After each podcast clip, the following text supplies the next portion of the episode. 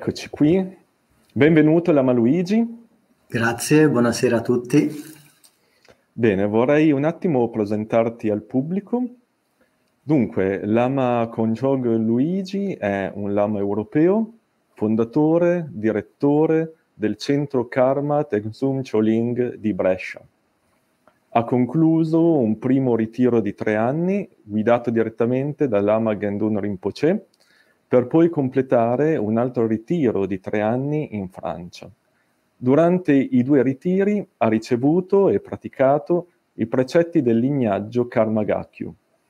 Dopo l'ultimo ritiro, Gendun Rinpoche lo ha, rino- lo ha nominato direttore dei ritiri e ha guidato un centro in Grecia per quattro anni. Oggi è attivo come lama laico europeo, in particolar modo in Italia. Quindi benvenuto ancora Lama Luigi. Grazie. Ecco, allora, per rompere un po' il ghiaccio, io vorrei cominciare appunto chiedendoti in che modo hai approcciato il buddismo e in particolare se puoi parlarci un po' dei ritiri di tre anni da te affrontati. Ok.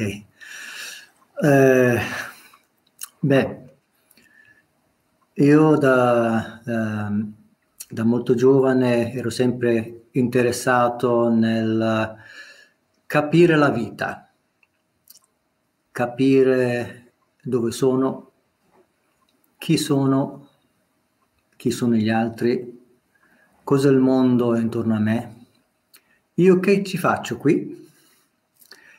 E quindi ho avuto que- tutte queste domande che, e anche perplessità riguardo tutto ciò che accade nel mondo e soprattutto quello che mi colpiva di più erano le ingiustizie che vedevo e ehm, anche gli atteggiamenti ehm, aggressivi delle persone, per esempio, in confronti alle persone, in confronti agli animali, per esempio. E quindi mm, già da piccolo mi facevo queste domande, ma perché? Perché c'è tutto questo? E io direi che più o meno lì che in modo conscio ho iniziato la mia ricerca per delle domande, per eh, trovare qualche domanda. Andando avanti, andando avanti poi con l'età, a un certo punto andando a scuola, eccetera, eccetera. Quando ehm, ero adolescente e lì ho potuto incontrare per prima volta dei libri che parlano di cose un po' diverse del solito, quindi libri su diciamo, spiritualità e, e su, anche sul buddismo. Ed è lì che ho incontrato eh, dopo varie ricerche anche su altre tradizioni, ho trovato veramente qualcosa che ho detto, ecco, questo lo capisco, questo riesco a, a comprendere. E quindi è stato così che ho iniziato a fare una ricerca più profonda sul buddismo e poi a un'età intorno ai 20 finalmente sono riuscito a incontrare eh, eh, a collegarmi innanzitutto a, dei centri buddisti e poi finalmente ho incontrato eh, il mio primo maestro che era Gendin Rinpoche e questo era in Germania. E così da lì in poi mi sono, come si dice, mh, appassionato tantissimo e mi sono trovato veramente a casa perché gli insegnamenti che dava Gendin Rinpoche erano talmente semplici e diretti che hanno toccato la mia anima, posso dire. E questo mi ha portato a, a veramente a voler approfondire, andare fino in fondo alla, alla questione. E così ho seguito tanti corsi con Gendin Rinpoche, con altri grandi maestri, e, e ho ricevuto tanti insegnamenti e poi eh, a un certo punto ehm, mi sono interessato anche eh, di fare, prendere informazioni riguardo questi famosi eh, ritiri di tre anni eh, ritiri tradizionali, li chiamano anche di tre anni, tre mesi, tre giorni, che nel Tibet sono un modo per um, praticare in modo intenso, eh, avere la possibilità così di toccare in profondità gli insegnamenti e poter lavorare ehm, in modo intenso e profondo con la propria mente, con, le, con i propri sentimenti, con i, le proprie emozioni, con la propria tutto ciò che ha da vedere con la mente. E ti dà la possibilità di poter mettere un ordine nella mente e quindi comprendere come siamo fatti. E già da lì ehm, tante domande riguardo il nostro essere, possiamo dire, la nostra esistenza, vengono già risposte da sé in qualche modo. Ovviamente ci sono poi ci sono tutti gli insegnamenti collegati, eccetera, che chiariscono tante cose. Quindi ed è così che ho iniziato più o meno, in poche parole, il mio eh, cammino. Dopo, questi, eh, dopo il mio primo ritiro, allora eh, Gendu Rinpoche, che Gendu Rinpoche, chi non sa, era uno, un grandissimo maestro di meditazione tibetano eh, dell'est del, eh, del Tibet, del, del Kham, che ha praticato uh, più di 30 anni in uh, sia ha fatto anche lui ritiri tradizionali, ma anche in solitudine nelle grotte, proprio come il grande yogi del Tibet Milarepa. Infatti, eh, Sua Santità il sedicesimo Gyavakarmapa, eh, che è il capo spirituale del linnaggio Karmakagyu, che poi eh, nella storia dei lama tibetani è il primo lama incarnato del Tibet, il sedicesimo eh, ha detto di Gandhi Rinpoche che lui veramente, Gandhi Rinpoche era proprio come Milarepa, uguale, nessuna differenza. Quindi una eh, grandissima, perfetta realizzazione. E io ho avuto questa grande fortuna di poter aver praticato sotto la sua diretta guida questi sette anni e, e quindi mi, mi, tengo anche molto fortunato per questo. E, e quindi a un certo punto Gandhi Rinpoche mi ha detto che adesso tocca a te a condividere ciò che hai compreso, hai capito, hai ricevuto eh, perché non è per te personalmente, ma è per il bene degli altri, quindi è da condividere con gli altri una volta che le condizioni ovviamente sono appropriate. Ed è così che ho iniziato il percorso come lama, come eh, guida spirituale. Perfetto, grazie. Quindi mh, mm, un po' il concetto di dolore anche che magari hai potuto prendere come trampolino per approcciarti al buddismo, no? Vedere il dolore anche che vi era nel mondo, nella società, nei rapporti, che va a riallacciarsi direttamente con quelle che sono le quattro nobili verità no? del, del, buddismo. Quindi appunto io ti vorrei chiedere mm, se puoi magari introdurci eh, con il tempo che abbiamo ovviamente all'esposizione qualcosa riguardante le quattro nobili verità. Sì, eh, quattro nobili verità sono veramente molto importanti, no? Ehm, eh, perché eh, sono proprio i primi insegnamenti che ha dato il Buddha a Sarnath, no? vicino a Varanasi, quando per prima volta ha insegnato, che nella tradizione buddista chiamiamo ha girato la ruota del Dharma, dicono, no? Quindi è un'espressione per dire ha iniziato a insegnare, a mettere in moto questo insegnamento della realtà. Perché alla fin fine le quattro nobili verità cosa sono? Sono una realtà.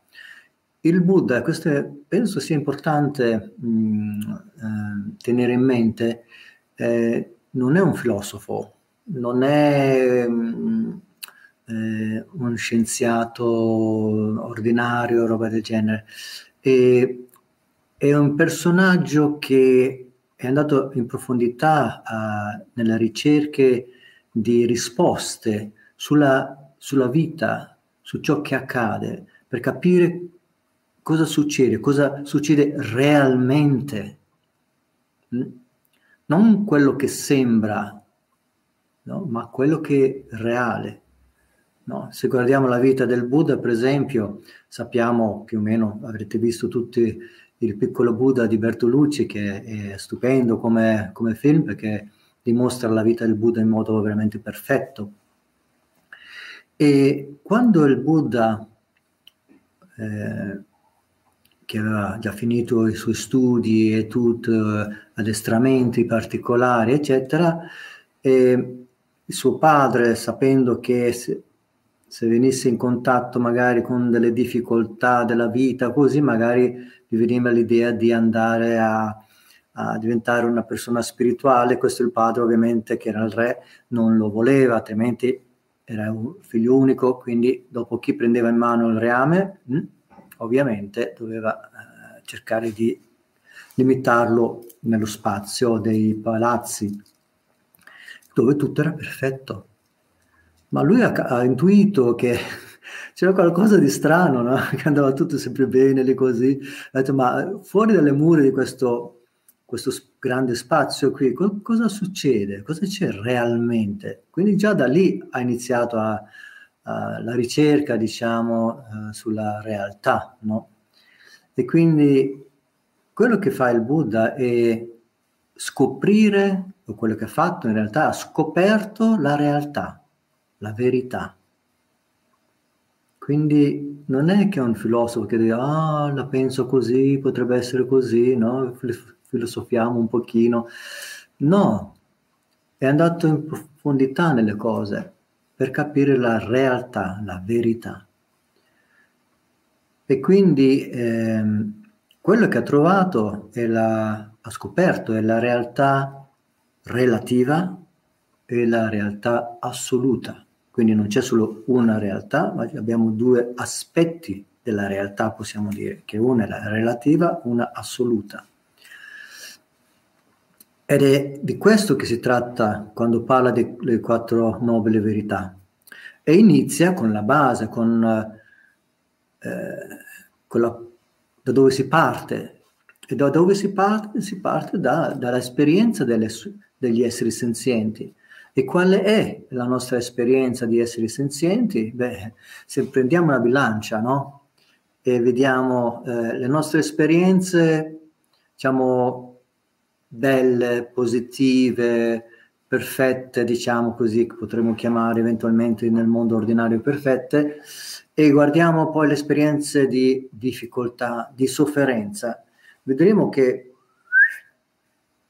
eh, quelle della felicità, cosiddetta felicità, saranno poche e tante quelle della sofferenza. Quindi la prima veri- nobile verità si chiama proprio la nobile verità della, eh, della verità eh, della sofferenza, quindi del dolore, del dolore di vari aspetti. E quindi ehm, possiamo vedere vari tipi di eh, dolori, che per esempio eh, l'invecchiamento. L'invecchiamento è, è, è, comunque doloroso perché uno all'improvviso, uno, quando siamo giovani possiamo fare tante cose, eh, saltare a destra e a sinistra, fare tutto e così. Quando si invecchia, tutte queste cose, tutte queste energie vitali diventa, diminuisce sempre di più e, e uno si rende conto che qualcosa sta per finire e questo porta a grande sofferenza. Quindi questa sofferenza è collegata alla, alla, al comprendimento, possiamo dire, a diventare consapevoli della impermanenza delle, della realtà, de, della vita in sé. E questo è un aspetto del dolore, della impermanenza che entra tra, attraverso la impermanenza, che per esempio è la vecchiaia. Poi c'è ovviamente la, eh, il dolore del, delle malattie che ha da vedere con l'equilibrio eh, fisico, no? E quindi abbiamo un fisico che comunque è fatto dai vari elementi, eh, composto, eccetera, quindi eh, tutto è molto fragile e quindi anche vulnerabile e quindi è, è, normale che ci ammaliamo, no? cioè, sappiamo che fa parte della natura, diciamo così, no? Però queste malattie dopo, certe sono più leggere, magari uno li sorpassa anche um, facilmente, diciamo, ma è sempre un dolore. Fino, e poi ci sono anche quelle più pesanti, ovviamente, che sono veramente dolorose anche, no? Di vari tipi, e quello non c'è bisogno di andare in dettaglio perché lo sappiamo tutti benissimo cosa c'è nel mondo, c'è di tutto.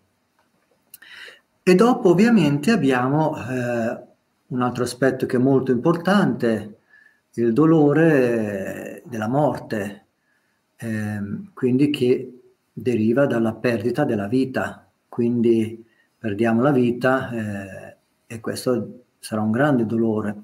E soprattutto eh, un dolore riguardo collegato alla coscienza, alla, nost- alla nostra, nostra, mente, perché eh, l'idea di perdere la vita ehm, fa talmente tanta paura che uno soffre tantissimo e va, va in, come dicono in Italia, no? vanno in tilt, no? realmente. Perché? Perché non, non sanno cosa, cosa c'è dopo, cosa succede, cosa succede durante la morte, cosa, cosa avviene con noi, cosa succederà con noi, cosa ci accadrà. Questo non sapere cosa succede è una grande frustrazione e, e veramente porta grande, grande dolore psicologico, no? ovviamente. E per questo vediamo purtroppo tanti che, quelli che magari assistono, per esempio quelli che sono a fine di vita, eh, tante persone che non vogliono mollare, no? perché hanno paura di mollare la vita e fanno di tutto nell'ultimo momento di aggrapparsi chissà che cosa sperando che possano restare, no? E quindi lì si vede quanto grande è il dolore della morte. Ma no, purtroppo non finisce qui, ci sono anche altri tipi di, purtroppo, di dolori. Un altro tipo di dolore è il, quello mh, causato dall'essere vicino a ciò che non piace. Cioè, eh, di dovere o non poter fare a meno di essere in situazioni, se lo vogliamo dire in parole povere, essere vicino a, a, ciò che è doloroso, che ci disturba in qualsiasi modo, no? Può essere una condizione di famiglia, può essere una condizione di lavoro, una condizione di, di rapporto con altre persone, con un compagno, con una compagna o, o qualsiasi tipo eh, di cosa che eh, o siamo in un luogo dove veramente ci fa paura o non ci piace assolutamente, ci fa star male stare lì, no? Però mh, la situazione ci porta a non poter fare a meno, no? Perché siamo obbligati o per, per mille due ragioni, no? E questo è un altro tipo di, ehm, di sofferenza. E ovviamente questo ci porta a un altro, ancora un altro tipo di dolore che ovviamente è quello di eh, essere lontano a ciò che ci piacerebbe, cioè non poter vivere condizioni, situazioni che ci piacerebbero, no. Quindi anche questo è un tipo di dolore. E in più, spesso ci sono anche altri tipi di dolori che sperimentiamo come, come noi tutti in realtà, per esempio, quando desideriamo tan- tanto una cosa e non possiamo ottenerlo. Anche questo è un dolore. Desideriamo così tanto, non so, una cosa nella vita, no? Può essere qualcosa nel mondo del, della materia, può essere qualcosa riguardo del, dei rapporti, qualsiasi cosa, no? Ehm, non poter ottenerlo dà grande frustrazione e quindi sofferenza. Allora qui vediamo ehm, che tutti questi tipi di che realmente siamo pieni di, di dolori. Se ci riflettiamo bene, la nostra vita è piena continuamente di questo tipo di dolori, no? di sofferenze. E quindi il Buddha, quello, in questo insegnamento che, che dà, eh, che ci ricorda in realtà, guardate, eh, la natura di questa vita non è, non è un paradiso, non, non, viviamo in un paradiso, no? Altrimenti si chiamerebbe paradiso, no? Se sare- eravamo già in paradiso, no? Ma non si chiama così, si chiama eh, mondo. Il Buddha l'ha chiamato samsara, korwa in tibetano, che vuol dire ciclo. Eh, ciclo vuol dire perché ciclo? Eh, ciclo o cerchio anche, no? Un cerchio no? è rotondo. Quindi se tu cammini su un cerchio, cosa succede? Non finisce mai, non c'è fine, giusto? Quindi siamo in un tipo di cerchio che camminiamo, quindi la nostra esperienza nella vita continua e le cose si ripetono continuamente, sono sempre quelle. Non cambiano mai. Cambia il nome, cambia il colore, magari sai tutte quelle cose lì, però l'esperienza in sé è sempre le, le esperienze sono sempre le, le stesse, le dinamiche sono sempre le stesse, non cambia niente. E quest, questa sofferenza che si sperimenta è infinita.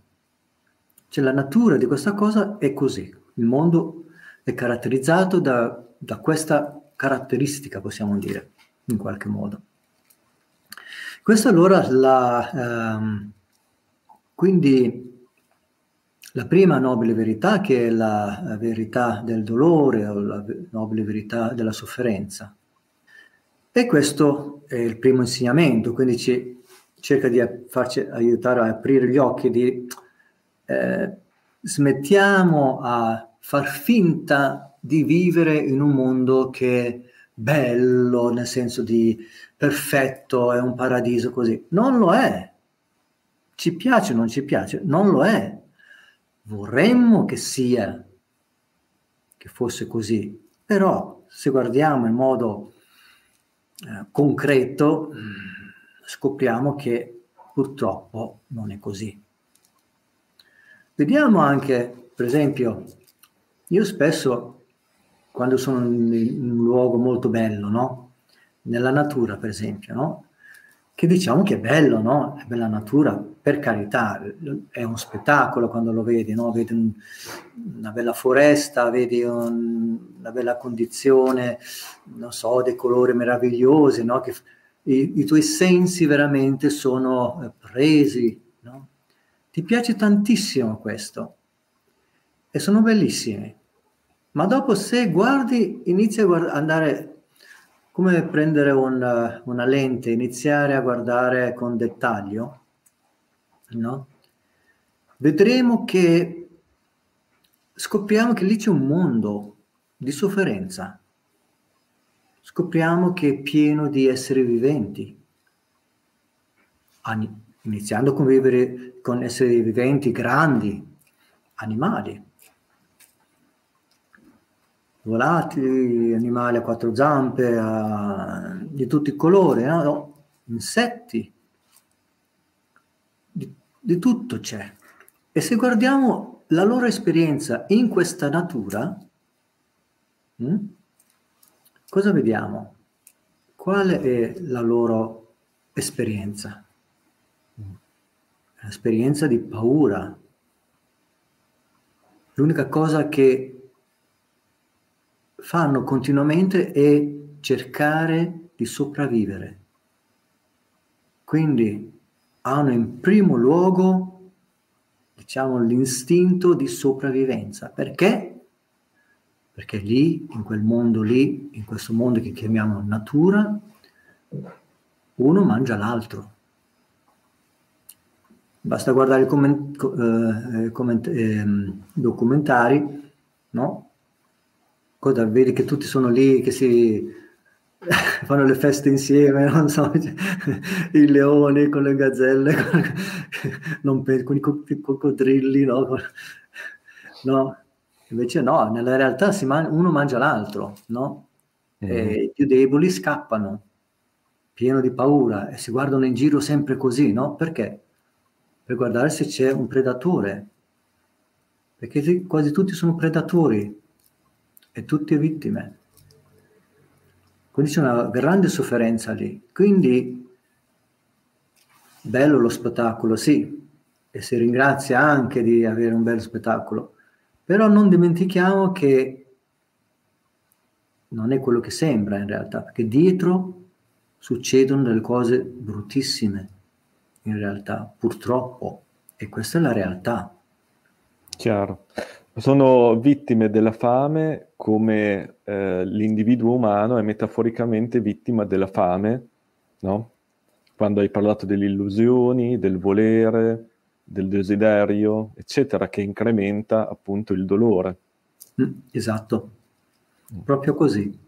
Quindi la, la prima nobile verità un po' cerca di toglierci un po' il salame dagli occhi, come dicono qui, no? E questa è la prima cosa. Perché è importante questo? Perché altrimenti tutto il resto non ha senso. Perché eh, accettando purtroppo anche se non ci piace che comunque la realtà è questa, allora lì potremo fare qualcosa o voler fare qualcosa, no? Allora a questo punto il Buddha cosa dice? Vabbè, entra nella seconda nobile verità. Dice che eh, questo dolore, questa sofferenza ha una causa, quindi la nobile, la verità dell'origine del dolore, del, dell'origine della sofferenza, no? Quindi ehm, possiamo dire che in realtà ehm, il, il principio qui qual è l'origine, possiamo dire? L'origine in realtà è di questo dolore, di, questo, di questa sofferenza, e questo fondamentale questa fondamentale ignoranza o sì, ignoranza che, che c'è, di non, ignoranza nel senso di non conoscere, non di ignoranza di essere stupidi, perché essere, noi esseri umani non siamo stupidi, hm? Però magari siamo ignoranti, nel senso di ignoriamo la realtà, la verità, non, non la vediamo, non riusciamo a vederlo o delle volte non vogliamo vederla, no? E questo eh, ci porta a, alla sofferenza ehm, che deriva dal nostro sbaglio di credere che siamo separati, siamo delle cose diverse uno dall'altro, siamo qualcosa di indipendente, qualcosa di solito, quello che chiamiamo io, io sono. Hm? E quindi mh, mm, soffriamo continuamente e eh, lottiamo per mantenere poi fermo e stabile questa sensazione di un io separato dagli altri, sono, io sono qui, gli altri sono lì, no? eccetera. E questo è l'inizio, no? E questo eh, ehm, porta poi ehm, all'esperienza di quello che si chiama samsara, korwa, hm? quindi esist- il ciclo dell'esistenza caratterizzata dalla sofferenza. Hm? Quindi qui parla di causa ed effetto in realtà, perché questo è una causa che porta un effetto e porta delle conseguenze e porta a fare nuove cause, nuove conseguenze, nuove cause, conseguenze. E quindi qui viene quello che approfondisce qui il Buddha tantissimo ovviamente è il concetto di causa ed effetto, che in sanscrito chiamiamo karma, che ormai diventata una parola che usano anche quelle che non sanno neanche cosa, cosa significa, no? Dice, ah, buon karma, così, no? Invece di dire destino dicono karma, che sono però un po' due cose un po' diverse. Hm? E poi dopo magari cercheremo di approfondire un po' meglio proprio il principio del karma. Ah sì, perché ca- capire causa ed effetto è molto importante, no? Per questo io penso anche tipo Einstein era veramente un genio perché ha, ha veramente compreso questo concetto e questa, questa, sì, questa dinamica, possiamo dire, eh, di come funziona il mondo, no? che è basato su causa ed effetto, no? è molto importante. Qui, Però a volte eh, il Buddha viene equiparato quasi a un medico, no? un mm-hmm. medico che va a guarire una malattia. Esatto. Quindi in questo caso specifico, appunto parlando delle quattro nobili verità, la malattia potrebbe essere il dolore. Esatto. E la medicina, quale potrebbe essere? Quella è la quarta nobile verità. Ok. Dobbiamo ancora arrivare. Va bene. Quindi, quando, allora, prima nobile, nobile verità, adesso cerco di spiegarla in modo semplice così per mm. capire il concetto. Sì. La prima nobile verità semplicemente dice, ragazzi, abbiamo un problema. Houston, abbiamo un problema, no? Quindi, secondo, questo problema che abbiamo non è per caso così o qualcuno un, una mattina si è svegliato e ah, facciamo un gioco oh, un po' malizioso così, far soffrire un po' di esseri, no? Non, non funziona così. Per questo ci dice, guarda, c'è una causa per tutto. Seconda nobile verità. La, ca- la verità della causa della sofferenza.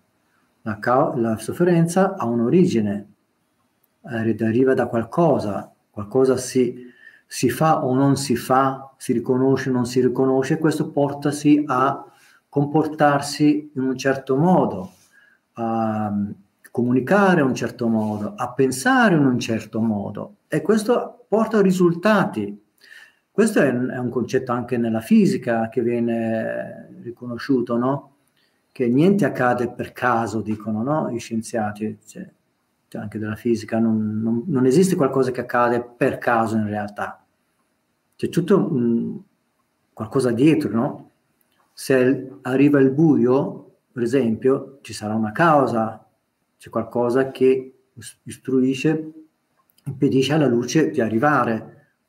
Quindi c'è proprio una, una spiegazione scientifica no, per questa cosa, non è che accade così magari prima del Medioevo, eccetera, o quando eravamo ancora nelle caverne, eh, si prendeva come un miracolo piuttosto che qualcos'altro, però sappiamo che non è così, c'è una ragione concreta. Ecco. Quindi è importante sapere che c'è la legge di causa ed effetto in questo universo in quale ci troviamo e questo è importante, lo vedremo anche dopo il perché. Mm? Quindi, e questo poi ci porta alla terza nobile verità, che sono le buone notizie, finalmente. Cioè, abbiamo parlato tanto di sofferenze e così, basta adesso. Eh? Adesso le buone notizie. Le buone notizie quali sono? Che anche la sofferenza è impermanente. Quindi la verità della cessazione del dolore o della sofferenza. Quindi la natura di tutti i fenomeni è effimera. Quindi Certo, quando si tratta di cose che ci piacciono, allora ci disturba. Però dall'altra parte, meno male che tutte le cose sono impermanenti, perché vuol dire che anche il dolore può essere impermanente, anche la sofferenza può essere impermanente, perché nonostante che è la caratteristica principale nel samsara la sofferenza, però non è in modo assoluta, ma è sempre relativa e quindi impermanente, effimera. Mm? Quindi anche queste sofferenze, queste esperienze di sofferenze sono un po' come le nuvole che passano, no? Ed a volte ci sono anche le nuvole molto brutte, no? molto, molto eh, scure, temporali, maltempo, con disastri, ma sono impermanenti, meno male, non restano lì per sempre. Questo allora mh, mm, ehm, possiamo dire che proprio per questo la sofferenza può avere una fine proprio perché eh, le nostre, quelle che si chiamano oscurazioni, no? la nostra ignoranza possiamo dire, può essere completamente eliminata, purificata, diciamo noi. Mm? E questo può portare la nostra mente di risvegliarsi, mm? di illuminarsi. Mm? E questa è, diciamo, la cosa importante. nella terza, quindi nella terza nobile verità ci, ci dà questa buona notizia, guardate che se riusciamo a eliminare alla fine la causa della sofferenza che abbiamo detto che è l'ignoranza, no? Se vi ricordate, quindi questo forte attaccamento uh, al proprio individuo come un io separato dagli altri, quindi eh, questa con- essere con- in questo continuo sentirsi in dualità, no? Se riusciamo a purificare questa, cioè lasciare andare, liberarci da questa ignoranza, allora la sofferenza finirà. Non può che solo finire, avere una fine. E questo poi ci porta logicamente alla quarta nobile verità, perché una domanda che si fa una persona un po' con buon senso vabbè, come faccio? Beh, ecco la quarta nobile verità che dice che la verità della via che porta alla cessazione della sofferenza, del dolore. Quindi c'è la via. E qui entriamo ovviamente, grande argomento, dei famosi 84.000 insegnamenti del Buddha, che sono eh, intenzionati proprio a aiutarci a realizzare questa perfetta purificazione che ci porta a permettere di manifestarsi tutte le nostre qualità intrinseche illuminate che abbiamo, pure che abbiamo, che sono prive di qualsiasi tipo di eh, sofferenza, ovviamente, perché lì è uno stato che si va oltre dualità, oltre la normalità, possiamo dire in qualche modo, per dire in modo molto semplice adesso, così. Chiaro. È un tema gigante che eh, potrebbe coprire molto facilmente intere giornate di, di insegnamenti. Anche eh, anni. certo, non ne dubito.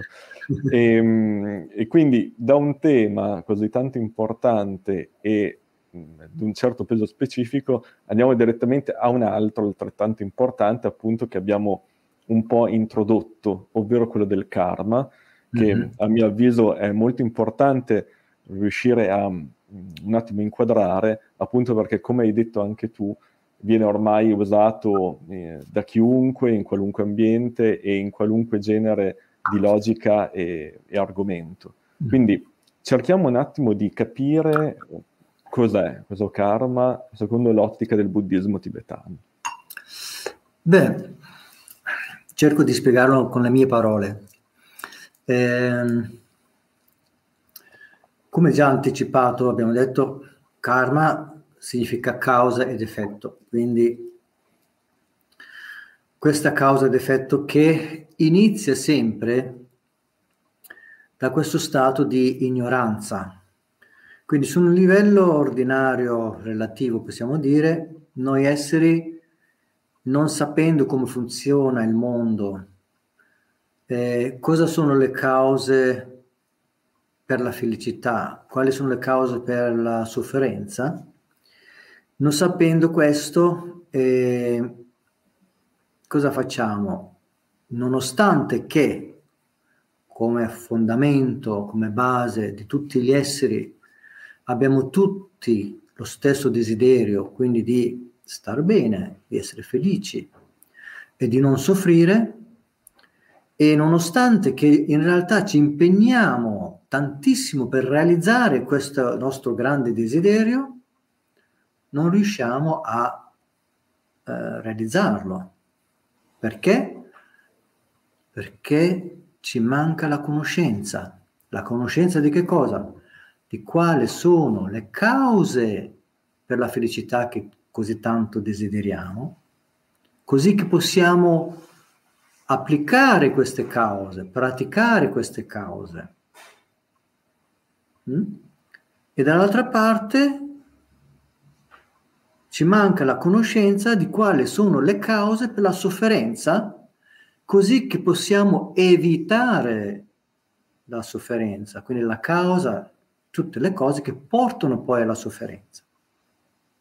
Perché non basta volere qualcosa, no? Lo sappiamo tutti questo, desideriamo qui e là, ma per realizzare l'intenzione devi sapere esattamente cosa serve per realizzarlo. Se non sei sicuro o non hai veramente la, cosci- la, la conoscenza eh, completa di cosa serve, sarà difficile realizzarlo, anche se hai una grande volontà, eh, intenzione perfetta, quello che vuoi, ma non è sufficiente.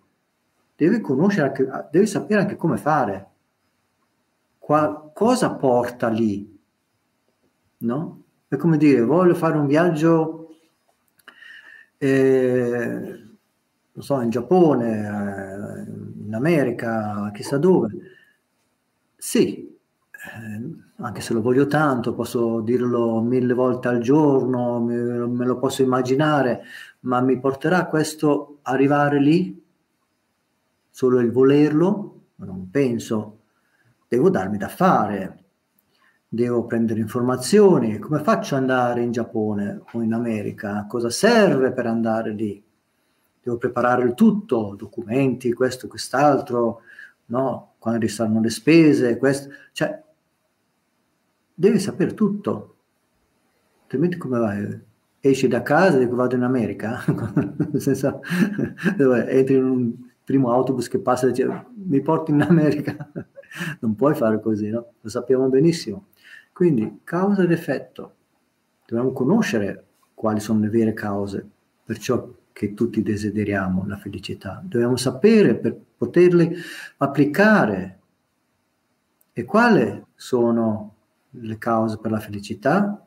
Beh, la virtù, il merito, la positività come base. E cos'è quello che causa sofferenza? Beh, la non positività. Tutto ciò che porta sofferenza a noi, sia a noi stessi sia agli altri. Mm. È chiaro che e causa di sofferenza, no? Quindi ciò, sapendo questo possiamo evitarlo, no? Come nella vita, no? È semplice in realtà, è qualcosa che viviamo ogni giorno, lo possiamo riconoscere questa, questo meccanismo di, eh, di causa-effetto, no? Quando parli con una persona, per esempio, se parli con una persona con, eh, con un tono aggressivo,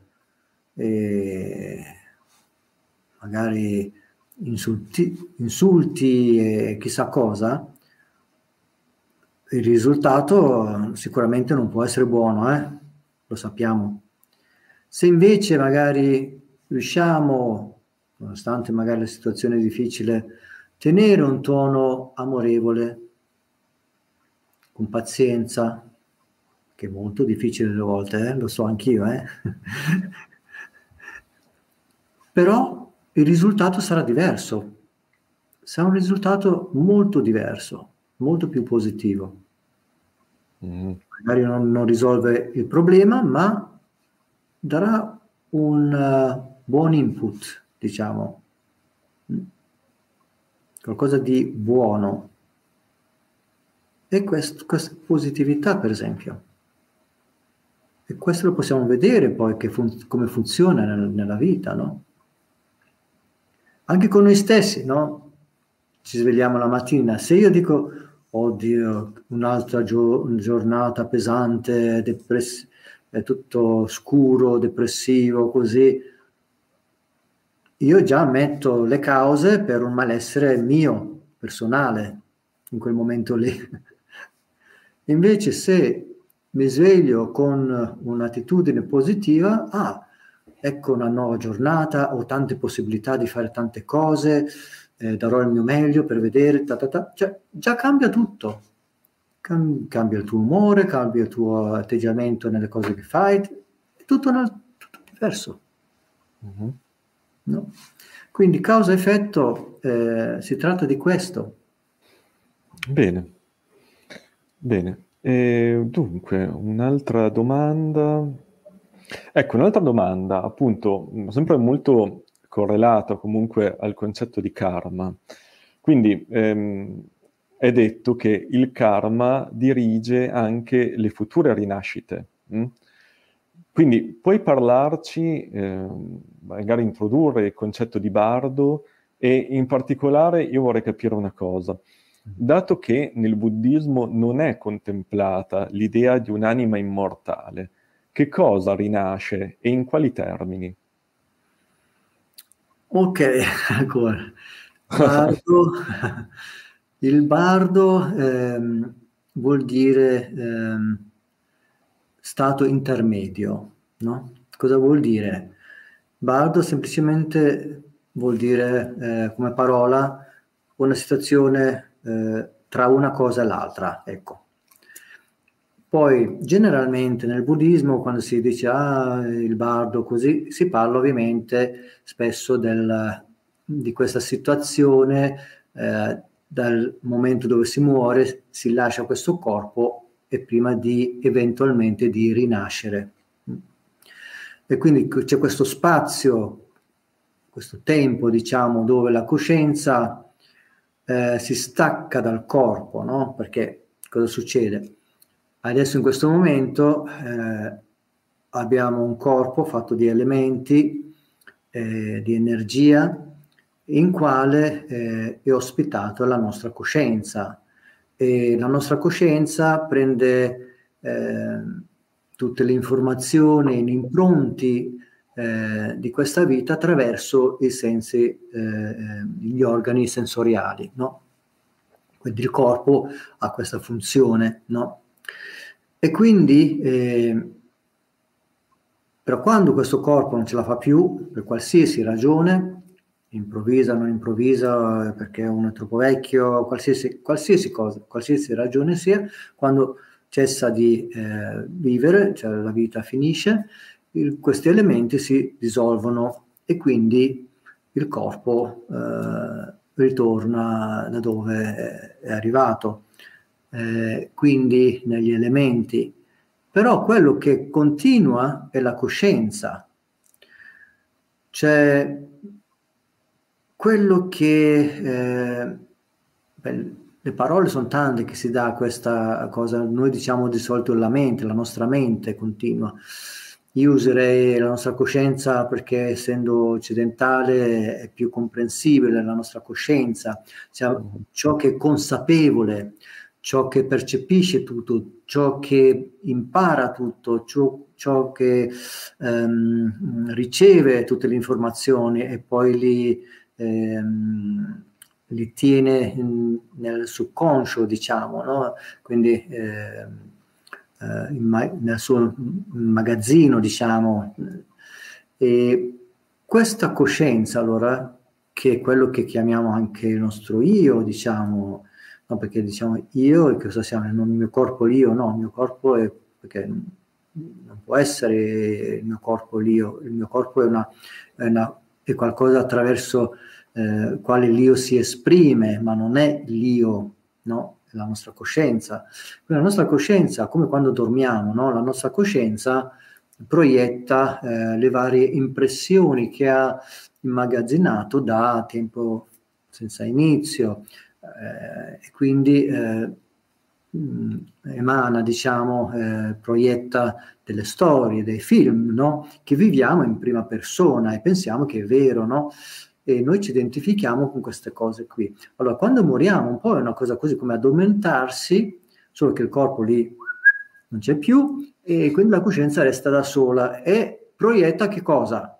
Vive che cosa? Vive ciò che ha, ha dentro, tutte le sue impressioni salgono, si liberano e vedrà il film no? secondo quello che questo io che registra nella vita ha accumulato. Hm?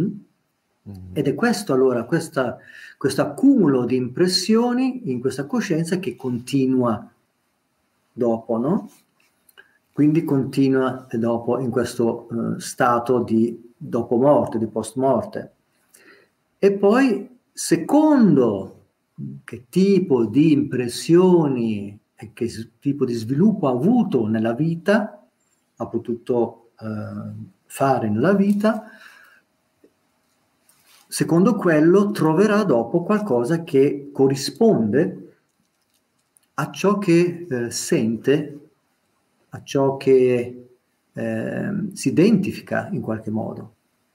Quindi una coscienza allora che dopo, al momento della morte post morte comunque come principale caratteristica magari all'attaccamento, per esempio, e quello cos- corrisponderà a, un, a, una delle esistenze che, che sono, e quel, quella dell'attaccamento, per esempio, eh, è quello degli esseri umani, che la caratteristica di noi esseri umani di avere questo attaccamento, desiderio, no? collegato attaccamento con desiderio che vanno insieme. E quindi se questo è l'elemento principale porterà verso quella direzione. Però ovviamente non solo, perché, dipende, perché le impressioni possono essere un mix di tante cose diverse, quindi non è che c'è un, una tabella perfetta che se così, così, cioè, può esserci anche una combinazione infinita, eh, quindi ci saranno infinite eh, possibilità di rinascita in varie, varie esistenze, no? Proprio per questo, perché non è, non è uguale, non è la stessa cosa, mm. eh, gli impronti sono tanti e diversi, quindi è un mix che non si può capire così, non si può vedere eh, dopo infinite vite qual è il nostro mix per vedere, però quelle grossolane si capiscono, però dopo ci sono anche dettagli che ovviamente magari sfuggono. E ogni regno è collegato appunto, come dicevi tu, a un attaccamento, diciamo, attaccamento oppure a un'attitudine specifica. Sì, possiamo dire mh, particolarmente collegato a un'emozione, mm. che chiamiamo l'emozione, come l'attaccamento è un'emozione des- che è desiderio, desiderio attaccamento, o avversione, odio, eh, rabbia, no? Eh, sono anche quelle, ignoranza, No? Eh, tutte queste cose sono um, vari tipi di emozioni che portano a un certo risultato, come emozione principale però, no? Poi dopo se sono mischiate anche con altre perché non siamo tutti, nel senso abbiamo solo una emozione, no? Noi siamo fatti di... Um, le basi dell'emozione sono tre, l'emozione dell'ignoranza, dell'attaccamento desiderio e della rabbia, odio, avversione, diciamo sono di base. Dopo, se lo vogliamo estendere un pochino di più, si aggiunge la gelosia, no? eh, l'invidia. Allora parliamo dei famosi cinque, eh, cinque emozioni no? disturbanti e si chiamano disturbanti proprio perché sono emozioni che disturbano la coscienza, la, disturbano la mente, no? perché quando siamo arrabbiati così non è che stiamo bene, la nostra mente è disturbata, non, non è a suo agio, non si sente bene. Invece quando la mente, per esempio, è, ehm, è piena di attaccamento, anche lì comunque si perde, no? E comunque non è, non è che sta bene, non è centrata così. E, ehm, e quando è ignorante eh, non sai dove stai andando, anche lì comunque non, non è che si sta bene, eh, è un disturbo comunque avere quelle emozioni o essere, meglio dire, essere sotto l'influsso eh, di queste emozioni. Hm? Mm. Quindi nel bardo, eh, secondo il tipo di emozioni e combinazioni di emozioni che abbiamo, avremo anche del, eh, delle rinascite che corrispondono a questo. E questo su un livello, diciamo, ordinario. Poi c'è il livello non ordinario, che vuol dire di mh, persone che lavorano con la coscienza, con la mente, quindi praticanti che meditano, che mh, imparano a calmare la mente eh, per controllare veramente la propria mente, per poter superare la dipendenza da queste emozioni, no? quindi liberarsi da que- dall'influsso di queste emozioni, quindi queste persone ovviamente avranno un altro tipo di possibilità di esperienza sia durante il bardo e come rinascita, perché ciò che si sperimenta non dipende dal bardo, non dipende eh, da qualcosa che c'è là fuori, ma dipende da cosa c'è dentro di noi. Quello ci porterà a un'esperienza. Certo, io una volta eh, mi avevano detto che eh, la morte è praticamente il punto più importante della vita e la vita può essere un training proprio per arrivare a quel punto talmente tanto importante preparati. Mm, esatto. Mm. Esatto, proprio così. Allora, è quello che cerca il Buddha di dirci, no? che allora eh, la prima nobile verità, no? che una delle, delle, sofferenze è la morte, no? perché proprio se non sai cosa succede, cosa fai, non saprai neanche come affrontare ciò che accadrà. Mm? Poi ovviamente quando impari cosa accade più o meno, anche quello non è sufficiente perché uno deve padronare la propria mente in quei momenti lì che sono comunque forti momenti, non sono leggeri, no? Prendete per esempio una vostra esperienza di un sogno molto forte, no? Dove sognate che una cosa è ver- vi sembra talmente vera e poi ma magari è una cosa importante che vi svegliate con il battito del cuore addirittura, no? nonostante che era un sogno, che vuol dire cosa? Che non è vero, un sogno è una, è una illusione che ci proiettiamo noi alla fine, ma ci siamo cascati talmente tanto eh, in questa, in questa um, illusione che abbiamo pensato magari che era proprio vero no? e quindi se era, se era, un incubo aiuto no? Eh, invece se, se, era qualcosa di piacevole, magari uno si perde nel, eh, nell'estasi, no? Ma in realtà eh, quando ti svegli eh, era un sogno, non era vero, no? Quindi, ehm, ma tutto, tutte le esperienze comunque da dove vengono alla fine? Dalla propria mente. Mm-hmm. Ed è così.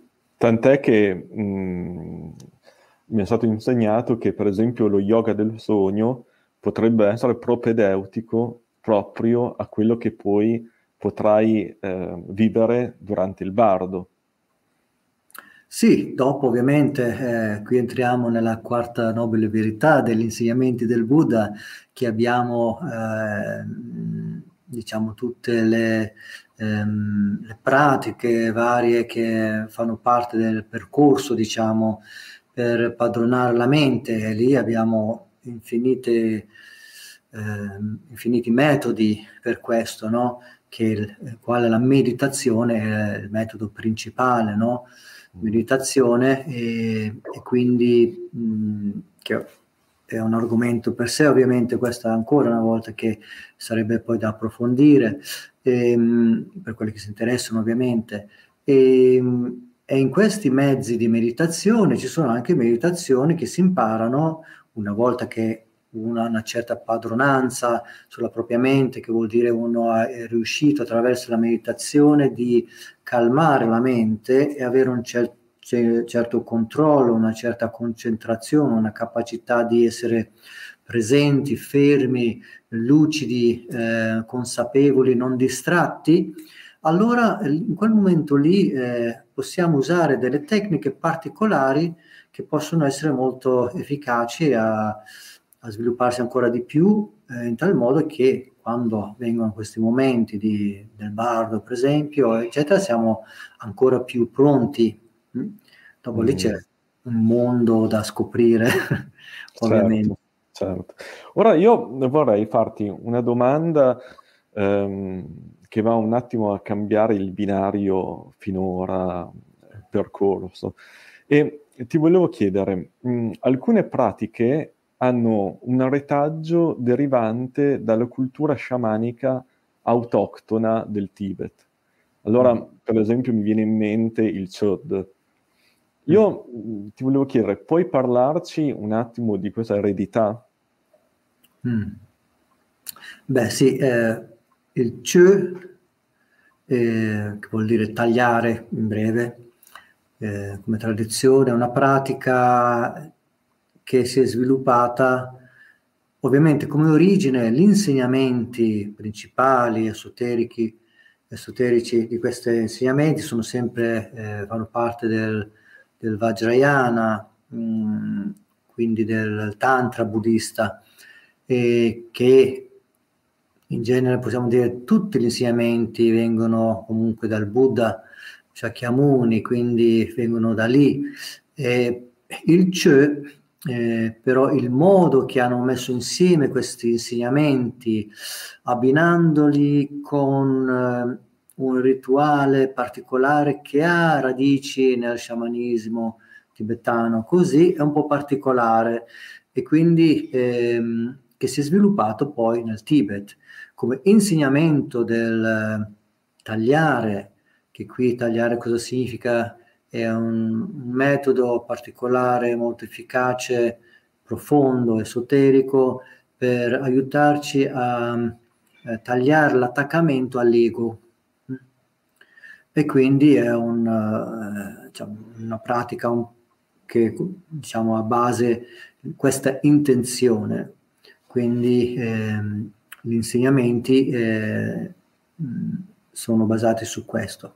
Il modo di praticarlo poi è stato sviluppato però di questo CE come rituale, come pratica, eh, il modo di praticarlo è, svil- è, stato sviluppato nel Tibet, però gli insegnamenti che vengono usati sono quelli sempre eh, dall'India, però messi insieme in questo modo particolare è, è, è diciamo una creazione diciamo tibetana e infatti è l'unica pratica eh, diciamo buddista possiamo dire che è stata, in, eh, è stata importata eh, dal, dal, Tibet in India no? perché tutti gli insegnamenti sono stati importati realmente dall'India nel Tibet ma questa qui Ovviamente abbiamo detto la base viene, viene dall'India, però messa insieme così è stata ehm, sviluppata nel, nel, Tibet e esportata poi anche in India. Quindi l'intenzione qui, eh, con queste visualizzazioni un po' particolari, che non voglio entrare troppo in dettaglio, ma eh, si tratta di visualizzare comunque che si taglia l'ego il principio è questo, attraverso delle visualizzazioni un po' diciamo forti, eh, che però per fare questo tipo di pratiche deve avere una certa preparazione prima. Quindi c'è un percorso da fare prima di arrivare al punto dove ehm, sei pronto a fare questo tipo di pratica, perché, proprio perché è molto potente, molto forte anche, ha dei concetti anche ehm, molto forti da affrontare e quindi mh, mm, è molto importante allora essere anche un po' preparati per questi, per questo mm. tipo di pratica. Quindi è una pratica da approfondire con quelli che sono già sul percorso del Vajrayana, del Tantra buddista, possiamo dire. Quindi serve essere già nel percorso buddista, generalmente parlando, quindi nel, nel, Mahayana, eh, e poi essere iniziato in questo tipo di pratica. Infatti nel Tantra buddista, come sappiamo, per essere introdotto serve essere iniziato eh, in, queste, in, queste, pratiche. Mm. Certo. Dunque, poi... Ma quello che volevo dire magari è che è, è vero che in genere tante pratiche eh, soprattutto anche la forma del rituale, eh, soprattutto del tantra, eh, tan- tante sono state prese proprio dalla, dalla tradizione, diciamo, mm, pre-buddista che c'era nel, nel Tibet.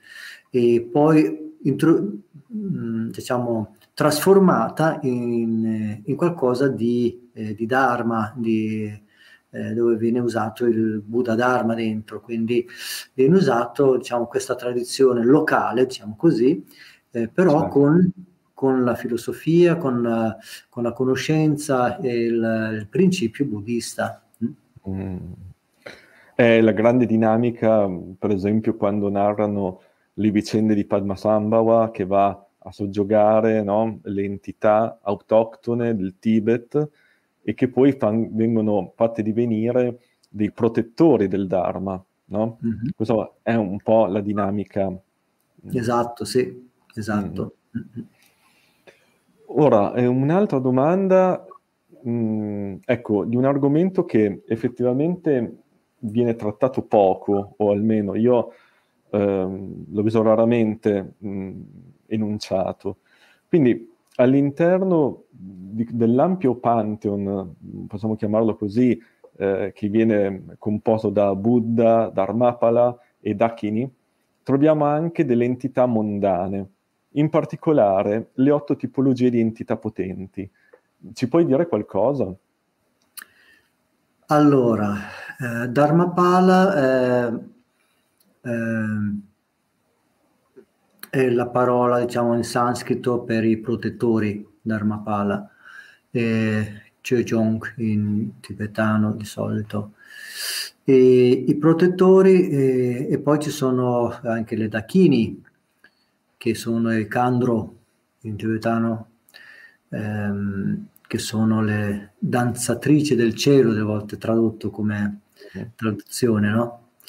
E allora qui però per capire questo tipo di concetti dobbiamo prendere le cose un po' da capo, che, che qui siamo nell'ambito del Vajrayana, ancora del Tantra.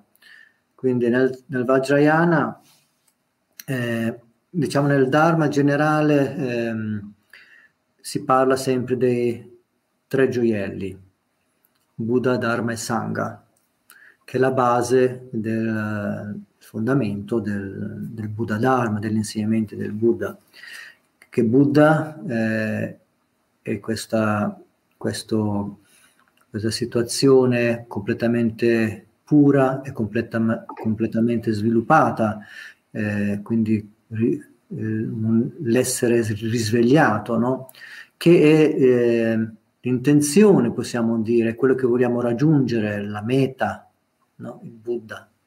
Quindi il Buddha è un esempio per noi che anche noi possiamo, in realtà siamo dei Buddha e possiamo diventarlo. Quindi la nostra meta è quella, che è uno stato completamente puro e completamente sviluppato, quindi pieno di qualità, quindi non uno stato buio, vuoto, dove non succede niente, ma è pieno di qualità. Ma sono qualità eh, illuminate, qualità diciamo, perfette, eh, pure, che sono al servizio del bene di tutti gli esseri. No? E questo è il principio del Buddha. Quindi eh, ci affidiamo a questo, che vuol dire che in realtà cosa significa? Significa che sviluppiamo questa profonda fiducia in noi che in realtà eh, il nostro essere è Buddha. Cioè la nostra mente se togliamo tutte le paure, tutta la confusione, tutta questa ignoranza che c'è, tutta questa dipendenza dalle emozioni e così via e così via, cosa resta? Resta uno, uno spazio aperto, un cielo completamente limpido. Ma questo cielo limpido, che è puro, non c'è niente di impuro in questo, non è che un niente, non è un buco nero, no? ma anzi questo permette alle qualità di emergere, quindi c'è luce, possiamo dire in qualche senso, una luce che scalda, che ha tante qualità. E qui parliamo di amore e compassione, di saggezza primordiale e così via. Quindi uno stato perfetto, no? E quindi il principio del Buddha è questo. Poi c'è Dharma, Dharma vuol dire realtà, verità, che si riferisce agli insegnamenti del Buddha, che vuol dire che per arrivare a questa meta anche una, ci sono anche gli insegnamenti e i metodi che possiamo usare per raggiungere questo, quindi per purificare la nostra coscienza dalla illusione, da, dalla dualità, no? dalla ignoranza, tutto, dai veli mentali chiamiamo di solito, no?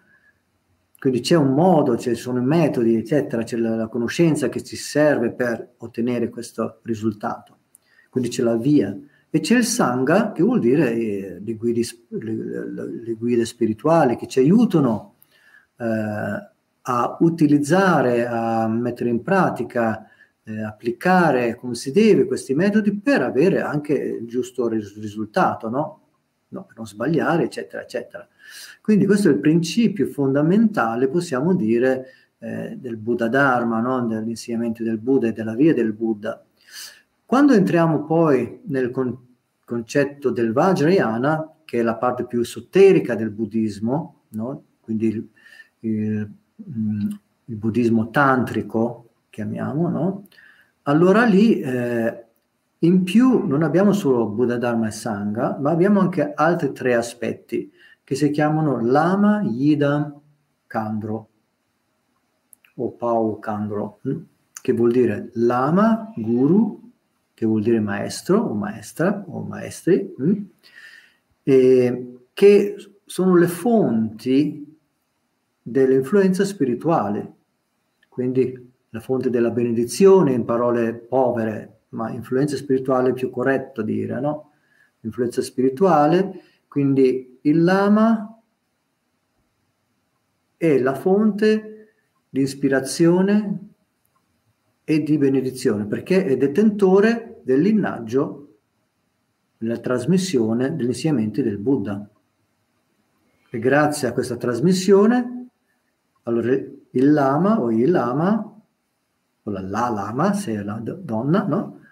può allora eh, iniziare eh, gli allievi che, si, che vogliono mh, mm, percorrere questa via esoterica, il Tantra, il Vajrayana, eh, a poter ricevere iniziazioni, essere iniziati, quindi essere potenziati, in realtà la parola più giusta sarebbe potenziati, potenziamento in realtà, perché viene da parola Wang, in tibetano che vuol dire potere, potenza, no? uno viene potenziato a praticare questo tipo di pratiche. E che tipo di pratiche sono? Uno viene iniziato in un aspetto, eh, diciamo, ehm, del Buddha, un aspetto del Buddha che esprime delle qualità illuminate, attraverso quale aspetto eh, uno riceve questo potenziamento di un, un certo aspetto, attraverso questo potenziamento uno può, si può identificare con questo aspetto del Buddha, prendiamo esempio il Buddha della compassione, per esempio, Chenrezig, Avalokitesvara, per esempio, no? Uno viene iniziato in questa, in questa pratica e quindi viene autorizzato di poter usare questi mezzi di visualizzazione, questi mezzi esoterici, diciamo, no? di recitare il suo mantra, di fare certe visualizzazioni particolari, di meditare sulla mente illuminata del Buddha della compassione e questo per non sostituire se stessi con qualcos'altro che è perfetto, ma per ricordarsi che la nostra vera natura è sempre stata quella. Mm? Questa è la cosa importante. Mm. Quindi, una volta che siamo potenziati in questo, uno viene potenziato in una di queste forme, possiamo dire, in aspetti archetipi, possiamo chiamarli anche delle volte, che rappresentano in realtà qualità della nostra mente illuminata. Mm? Questi aspetti si chiamano Yidam.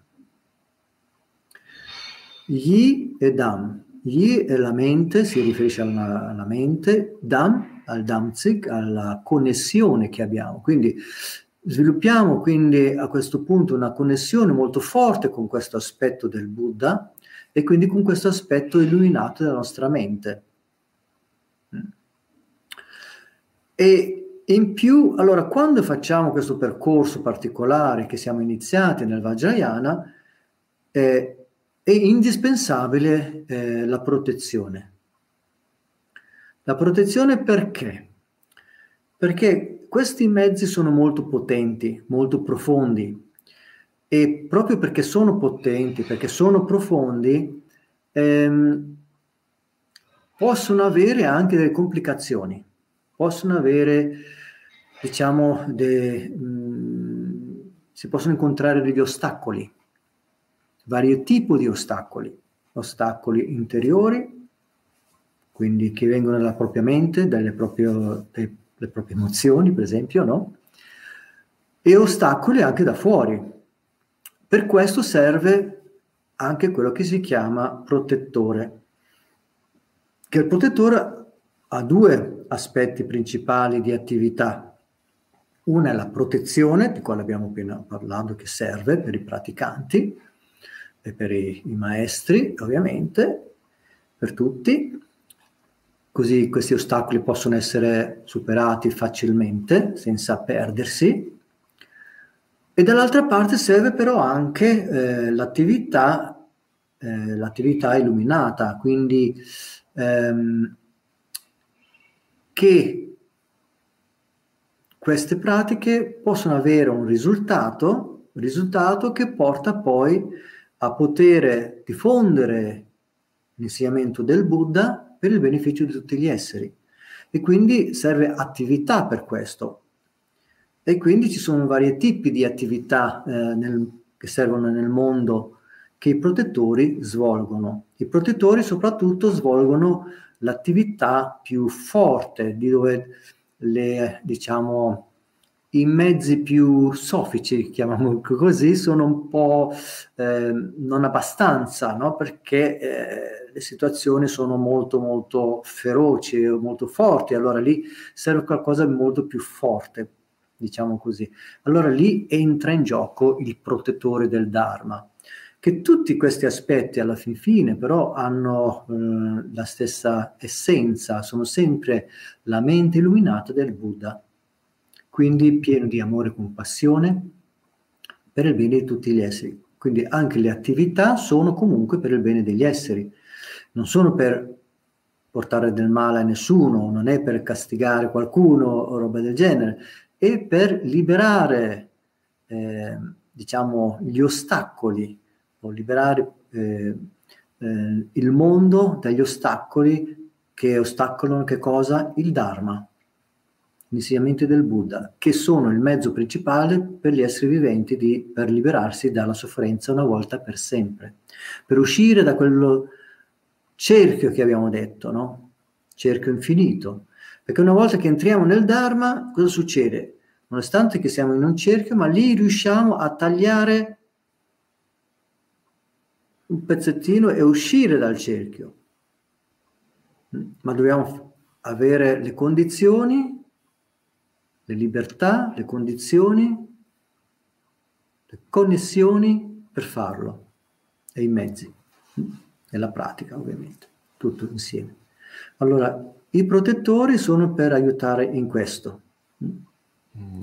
C'è tachini... un'immagine, cioè, scusami, eh, ti interrompo un attimo, eh, solo perché mi è venuta proprio alla mente l'immagine iconica del Buddha che nel momento in cui so, per diventare illuminato viene aggredito dai demoni di Mara, no?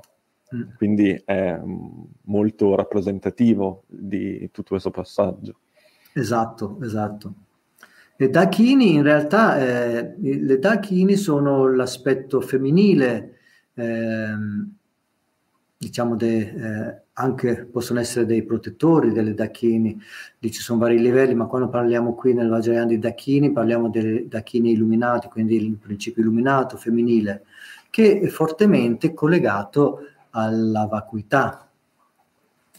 Alla vacuità e invece i protettori, eh, il maschile possiamo dire, è collegato alla compassione.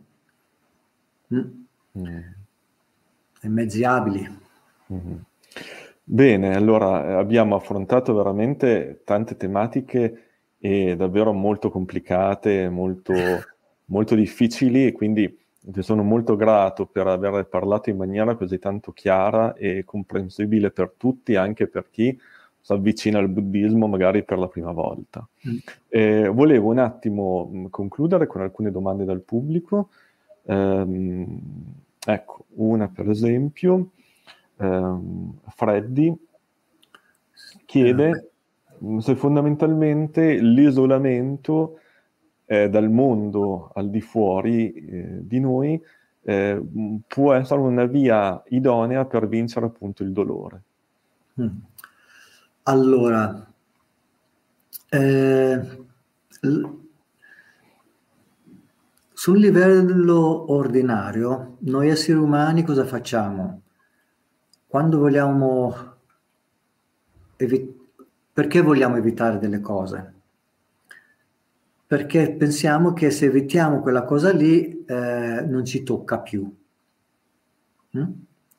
Quindi mh, mm, isola- quando siamo in uno stato di sofferenza, ci sono tanti problemi e così via, eh, e la nostra mente è molto eh, turbata da questo, spesso su un livello ordinario, ovviamente come esseri viventi normali, così eh, spesso pensiamo, beh, mi ritiro e così in qualche modo smette questa sofferenza, non ci sarà più perché mi sono ritirato da, da questa situazione, non c'è la situazione, non ci sarà più sofferenza. Sì e no proprio, perché qual è il problema? Eh, non basta isolar, isolarsi, no? Perché io se mi isolo, poi cosa fai? Se ti isoli, fai che cosa?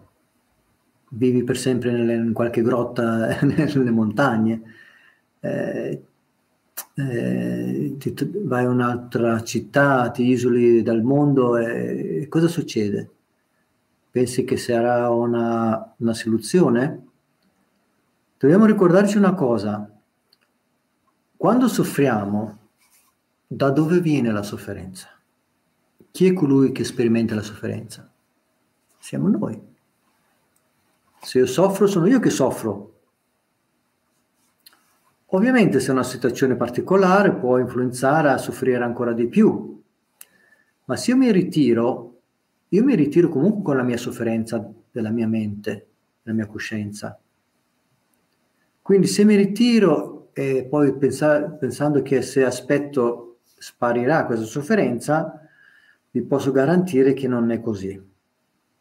Magari, magari si calma un po', sì, questo può darsi, però ciò che permette alla sofferenza di emergere dentro di noi sarà sempre lì. No, quel, quel problema non sarà risolto nell'isolarsi. Se ti isoli avendo i mezzi per lavorare con la tua coscienza, per lavorare sulla tua sofferenza, avendo guide spir- eh, spirituali, delle guide diciamo, qualificate che ti aiutano a lavorare su questo, allora questo è un altro discorso poi ancora.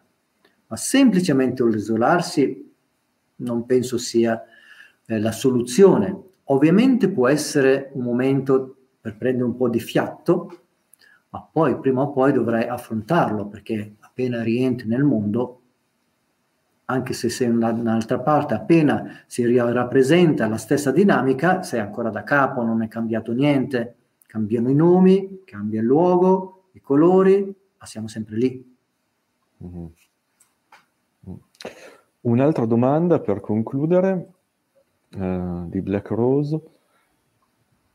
Che rapporto abbiamo noi occidentali con il karma?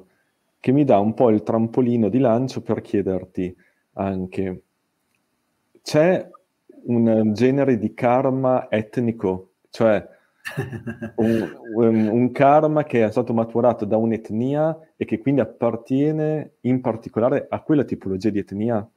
Mm. È molto interessante questa domanda, eh? è molto interessante. Eh, perché il karma è una cosa particolare, cioè ha tanti aspetti che spesso non ci possiamo neanche immaginare. E, ehm, allora, karma generalmente parlando, perché parliamo di solito generalmente, è qualcosa che tocca a tutti, al di là di nazione, non nazione, se piccolo, grande, giallo, nero, bianco. Tutti funzioniamo in, questo, eh, in questa ruota del karma, hm? in questa esistenza karmica in realtà. No? Quindi tutto è karma e tutti sperimentano un tipo di karma. Però ci sono eh, vari tipi di karma, questo è vero. Quindi, per esempio, abbiamo un karma personale, individuo direi. No? Io, come eh, Luigi, ho il mio karma personale, che sono nato qui e là, bla bla bla bla bla bla. Ho fatto queste cose e ho il karma che è legato a quelle cose lì tu Simone che sei, eh, sei nato lì e là, hai il tuo karma personale, individuale, così così. E questo è il karma individuale. Poi abbiamo però anche altro tipo di karma, un karma più, diciamo, di famiglia, per esempio, il karma che abbiamo con, nostri, prima di tutto, i nostri genitori, che sono quelli che karmicamente, attraverso gli atti karmici loro, ci hanno portato in vita anche questo è un karma. Avere una connessione con loro è una, una connessione karmica molto forte, ovviamente, perché sono quelli che ci hanno portato proprio donato il, il corpo. E quindi c'è il karma lì. E poi se, gli altri parenti, fratelli, questo che st'altro, no? Che è sempre un karma. Poi karma non vuol dire bene o male, dipende poi, no? Dipende da tante cose, che può essere come nelle famiglie, sono famiglie che stanno tutti bene, sono famiglie armoniche, eccetera, e altre che sono un disastro, no? lasciamo perdere. C'è tutto o misto. Poi c'è il karma del quartiere, possiamo dire quasi, no? Poi ci sarà il karma nella scuola, cioè dove tocca più essere insieme. Quindi poi il karma della città in quale sei nato, in quale poi magari vivi o andrai a vivere. Poi c'è il karma della nazione, di una nazione per esempio. Quindi poi c'è il karma di un continente, c'è il karma, eh, sì, di una razza anche. C'è tanti tipi di karma. Mm? E tutti questi karma eh, si incontrano e influiscono uno con l'altro delle volte, no? Ma è vero è che è molto interessante che è vero che delle volte ci sono dei karma, non so, di una tribù. La tribù lì ha un karma particolare perché in qualche modo cosa significa? Perché queste persone che hanno cert- un certo modo di vivere si incontrano e stanno insieme? Perché hanno qualcosa in comune, c'è qualcosa nella loro coscienza che li, eh, li lega, che li comunica in qualche modo dove si sentono a casa loro con, con loro in qualche modo, no? E questo è un karma collettivo, possiamo dire, di, quei, di quel popolo lì, di, di, quella tribù lì, di quella famiglia lì, di, di quella nazione, qualsiasi sia? Di quella razza. Quindi parliamo anche di karma collettivo, no? Mm. Di vario tipo. Sì. Quindi c'è eh, tanto. è un argomento veramente mm, infinito quasi. Ah sì. Va bene, e, Lama Luigi, io ripeto, sono veramente molto grato eh, per il fatto che tu abbia partecipato e sei stato così tanto disponibile a parlarci, a condividere con noi i tuoi insegnamenti e ciò che hai appreso e ciò che pratichi anche quotidianamente. Ehm, ora siamo arrivati alla conclusione. Io ringrazio anche tutti coloro che hanno fatto delle domande e eh, nuovamente te, Lama Luigi, e speriamo di incontrarci ancora per approfondire ulteriormente gli argomenti che abbiamo visto essere molto impegnativi. Assolutamente sì, se c'è l'interesse, molto volentieri possiamo trovare sicuramente un modo per farlo. Perfetto, allora buona serata a te, Lama Luigi, e a tutti voi. Grazie mille, buona serata a tutti e buona continuazione.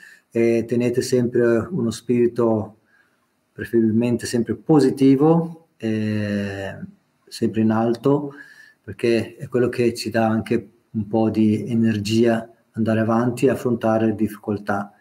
E sempre positivi, evitiamo il negativo molto importante. Staremo sempre bene con la nostra coscienza. Buonanotte a tutti, grazie. Buonanotte. Grazie a te Simone ancora. Ciao.